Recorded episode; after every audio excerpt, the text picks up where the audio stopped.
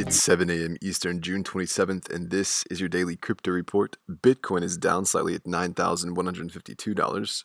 Ethereum is down slightly at $229, and XRP is down 2% at 18 cents. Those are leaders by market cap top gainers in the last 24 hours, Cortex up 27% and Request Network up 20%.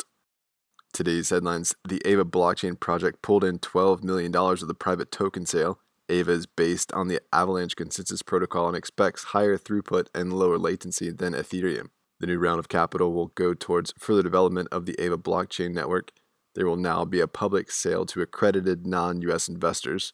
The public token sale begins on July 8th and will run for at least 2 weeks. Well, eBank's NASDAQ listing went live yesterday with an underwhelming initial show. The company offered close to 20 million shares priced right over $5, but within the first 15 minutes of trading, the stock's price trended down.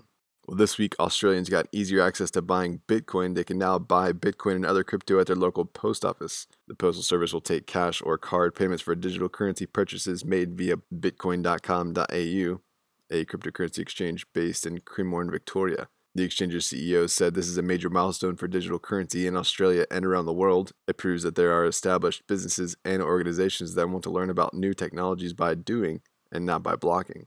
And finally, Kadena, a Brooklyn-based blockchain company, is releasing an app that can verify if COVID tests are real by letting users track the test kits.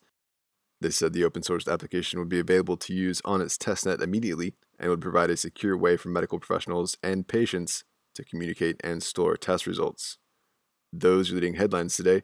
Visit us at dailycryptoreport.io for sources and links. Find us on social media. Add us to your Alexa Flash briefing and listen to us everywhere else you podcast under Daily Crypto Report.